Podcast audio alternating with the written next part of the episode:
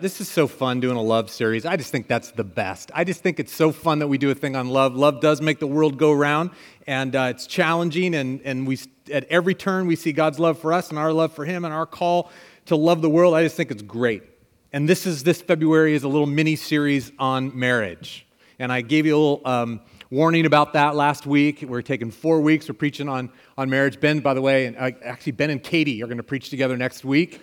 And uh, so don't miss that. And then I'm coming back the week after that, and Art's preaching the last week in February. Um, we're going to spend it on marriage. And many of you aren't married. We understand that. And I, we think that this is going to be uh, a great experience for all of us because we have married friends. We come from married people. We're products of marriages. We, some of us may be getting married or married again. And uh, uh, we also learn about our relationship with God when we talk about marriage. So, this is a theme, uh, this mini theme is on marriage, and we think it's going to be really good for you. And I want to start with the big picture. We're going to talk about the big picture, you guys, when we come thinking about marriage. Because the truth is, we get lost in our little small pictures. Whether we're married or single, we, our life consists of all these little small details of life, and we get lost in those details all the time. And it's hard for us to sort of zoom out and look at the bigger picture. And I want to do that with marriage. Marriage for sure, marriage and marriage and family for sure. We get lost in the details. There's the chaos of everyday life. Any of you relate to that? Unbelievable. And some of you go, I don't have kids or I'm not even married and my life is chaotic. The small details of my life, we fight the battles of detail after detail after detail, and we lose sometimes the bigger ideas that are, are a part of that. And I don't, you know, I don't want us to get lost in the, uh, in the, in the small things. We, we want to we wanna look at the big picture. Here, here's a picture of the small things. I've read this for, to you before, I think, um, and I think it's great. So here's a mom and a dad, a, a, a wife and a husband, and this is about the end of their day. Uh, mom and dad were watching TV when mom said, I'm tired and it's getting late. I think I'm going to bed. So she went to the kitchen to make sandwiches for the next day's lunches and rinsed out the popcorn bowls and took the meat out of the freezer for supper the following evening and checked the cereal box levels and filled the sugar container and put spoons and, and the bowls on the table and started the coffee pot for brewing the next morning. And then she put some wet clothes in the dryer and put a load of clothes into the wash and she ironed a shirt and, and uh, fixed a loose button. And then she uh, went to the computer and shut down all the programs and checked a couple emails and picked up some newspapers and magazines that were strewn on the floor and picked up the game pieces left on the table and uh, put the address book back in the drawer. And she watered the plants and emptied a, base, a and hung up a towel to dry. She yawned and stretched and headed for the bedroom. She stopped by the desk and wrote a note to the teacher and counted out some cash for the field trip and pulled a textbook out from underneath the chair and signed a birthday card for a friend, addressed it and stamped the envelope, wrote a quick note for the grocery store and put both near her purse. And then she washed her face and put on moisturizer and brushed and flossed her teeth and trimmed her nails. Husband called, I thought you were going to bed. I'm on my way, she said. She put some water into the dog's dish and put the cat outside and then made sure the doors were locked. She looked down on each of the kids, turned out a bedside lamp, hung up a shirt, threw some dirty socks in the hamper, had a conversation with one who was still up doing homework. In the bedroom, she set the alarm, laid out clothing for the next day, straightened the shoe rack, added three things to her list of things to do for tomorrow. About that time, husband turned off the TV and announced to no one in particular, I'm going to bed, and he did.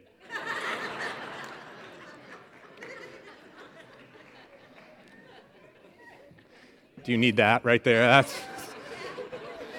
for you and your growth, brother. These small stories seem to be never ending. And if we don't stop and zoom out and ask some of the bigger questions, we don't get the point of the life that God has called us to, the story that God has written us into. There's always a bigger story, bigger than the small stories, and we ask, where is God in all of this stuff? We ask this big question why did I get married? Why did I get married? It's not a very theological question, it's certainly a practical one, and one that we feel, why did I get married? I ask that question about us. Why did I get married? Why did I get? We were young. We were really young. I know, seriously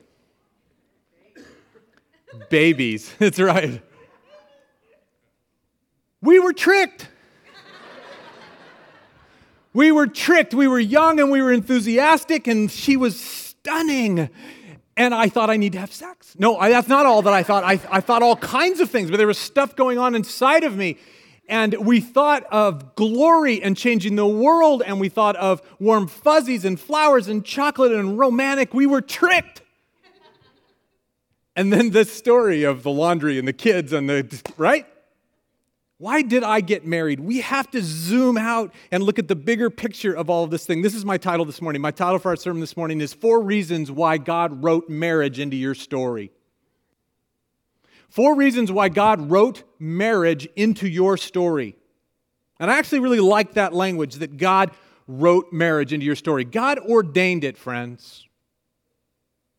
I can, I can actually picture myself on this side of the stage. I think it was during the Sermon on the Mount two years ago or whatever, when I said something like, Here's a reality. And for some reason, I just recalled this this morning. I could picture the view of the you from where I was preaching when I said something uh, God made marriage and you picked it, so now you're in it. That's a reality. But God's the one that ordained it. You go, Well, I picked it. Well, you know what? Not in the world that I believe that there's a sovereign God who orchestrates and even takes your stupid decisions. Some of them were dumb. And he goes, and now I've got that as my will. And it's God's will that you're married and in that situation that you're in right now. Four reasons why God wrote marriage into your story. He ordained it, He created it, you picked it, but He brought you together. Stop. Do you believe that? God brought you together. And some of you have these really super romantic stories and you go, I know. We floated on a clown of angels' wings to the, you know, into our engagement and now we're married. And that's your story. And so you get that God brought you together. And others, that's not your story and that's not the reality you're living in right now. And you think, I don't know that God brought me together because how would God want me to wrestle the way that we're struggling right now? I'm here to tell you in the economy of our sovereign God, creator of the universe, He brought you together. And we want to ask the big question why? Why would God have brought you together? Why would He write marriage into our story? Biblically, I came up with four things. I think there's probably more. There's at least four. Two I'm going to zoom through, and two I'm going to spend a little more time on. And uh, given the fact that we're running a little late, uh, Michael and Ben, I think we'll, we'll, we won't take the time to do that last song, so we'll um, make sure that we take full time to get this preached and be out of here on time. Does that make sense? If Michael's not in the room, somebody go tell him. So, uh, um, here's the four reasons why God wrote marriage into your story. Number one, procreation. Procreation, that's right in the scriptural text. Uh, Genesis 1 27 and 28. Look at that text. And in fact, there's a couple places I'm going to have you look this morning, and uh, some of them are going to be up front, some won't. So, God created human beings in his own image. In the image of God, he created them. Male and female, he created them. Verse 28. What's the next verse? God blessed them and told them, Be fruitful and increase in number, fill the earth and subdue it. That's a, a call to Adam and Eve to have children. One of the reasons God writes marriage into your story is so that you would be fruitful and multiply. And this is not an absolute, of course, as many broken hearts can testify. Not everybody's able to have children. And we weep with you if that's been your longing and it's not happened. But for the majority of people, and in the purity of the vision of marriage and the purity of our creation, there's all kinds of stuff wrong with our bodies now that's such a bummer. But in the purity of the deal, God designed for us to be able to have children. And so many of us are able uh, to do that and choose to do that. And that's one of the reasons God may have written it. And that's one of the bigger pictures. I want to tell you that because it's so beautiful. Sometimes we think, man, I got married for love. And now we just have this family that we're messing with. And it's a small story that we get embedded in. Do you guys get offended when I talk about kids like they're really a lot of trouble and they're sort of in our way? Because it's sort of true. And we get and we get lost in that and we think this couldn't be why God had me get married. But procreation is part of it, and it's a beautiful thing. We're like God in procreation. He said, we, He created us in His image, and then He said, blessed uh, Adam and Eve, and He said, Now you go and you create in your image. You create out of your love. Let your love create this little being of love. That's beautiful, man. I love that idea. We're like God when we procreate and have kids. And we're filling the earth with God honoring, people loving, kingdom bringing little creatures. that doesn't describe most of your children, does it? but that's the ideal, and that's what we're working toward, and that's the job that God has given us. It isn't easy. Sometimes it's not even pleasurable, but I want to remind us, friends, listen, marriage, again, it's, and, and, and procreation in particular, it's not for us. It's not even for the kid. Do you know that? Let's talk about this. You did not have children for you. You may have, but in God's sovereignty, that's not why we procreate. That's not why we multiply and fill the earth. We didn't do it for us. If we did, we would have had better kids or something. We're not doing it for them. Do you know that? You didn't have kids for them. You had kids because God gave you the mandate to create God honoring, Jesus knowing, world loving little kingdom creatures. Fill the earth with these. And then we get focused on, I'm not happy because my kids are hard, or my kid needs to be happy, and so it's everything, I'm all about it. Instead of this bigger picture, which is God wrote it into your story because He said, You create these children to be these kingdom people. We had kids for God's kingdom. It's part of the bigger picture. So, one of the reasons God wrote marriage uh, uh, into our story is that He told us to go create these kids. And God bless you as you do that. It's a whole. I just did three weeks at MCCU on parenting, and uh, and we didn't even scratch the surface. Good luck with that. Procreation. Number two, the second reason God uh, wrote uh, marriage into your story. Number two is for, for uh, partnership.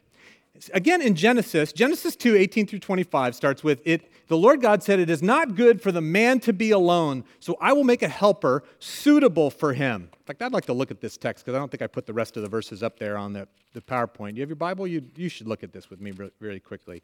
Genesis chapter 2, uh, 2 18 and following. The Lord, the Lord God said, It's not good for man to be alone. By the way, I always think this. Oh, duh. So I will make a help, a helper suitable for him. See, the Lord God, verse 19, had formed out of the ground all the wild animals and all the birds in the sky, and he brought them to the man to see what he would name them. And whatever the man called each living creature was its name. So the man gave names to all the livestock, the birds of the air, and the wild animals. But for Adam, no suitable helper was found. So the Lord God caused the man to fall into a deep sleep, and while he was sleeping, he took one of the man's ribs and then closed up the place with flesh, and then the Lord God made woman from the rib he had taken out of the man. And when he brought her to the man, the man said, Whoa, man. That's how she got her name. Did you know that? Just kidding. It doesn't say that. But kind of. He said, This is now bone of my bone and flesh of my flesh. She shall be called woman, for she was taken out of man. Remember what God said? I, he would create a partner suitable for him. If you're on our couples retreat last November, we talked about this Hebrew word, that partner suitable for him. It's the Hebrew word ezer kenegdo. And it means a corresponding strength, an appropriate power to walk with you. Come on now. Somehow in there we get, she's supposed to be my helper, and so we get this weird, uh, I'm her Lord kind of thing Christians did traditionally out of this. You know, the other, the other, the only other place that that Hebrew word ezer kenegdo is used is of God. He is our strength, appropriate strength for us. He is our ezer kenegdo and so is our spouse. And so, of course, then we are created for partnership. It is so like God to have this kind of intimacy and this kind of connection. That's the image of God, isn't it? The Trinity in relationship. Marriage is the sort of pinnacle of human intimacy and connection because of the physical one flesh idea. So, this reflects God's heart for us to be in relationship. So, one of the reasons why God wrote marriage into your story is to give you that suitable partner it's not like the animals. It's not even like friends. God has a heart for us to be in relationship. So if you're single, you know the power of that. It's beautiful. But marriage becomes this intimate of all intimate relationships. And so that's one reason God has that suitable partner to come along with you, not the same as you, but corresponding to you, equal to you in power and strength. Love that. It's kind of a challenge and reminder. Isn't that shouldn't it be to us? If, you got, if you're living with somebody who is equal to you in power and strength, a corresponding presence, this is not going to be easy. But that's what makes it so rich, is your partnership, that equal. Now, we're going to highlight that in a couple of other ways, these two that I want to do before I run out of time and we quit. Third reason God wrote marriage into your story was for purification. For, for purification or for transformation. If I was trying not to stay with peas, I would, I would say something along the lines if He did it for your transformation to be like Christ. We know, guys, we get the idea that if two people live together in fellowship, then iron will sharpen iron.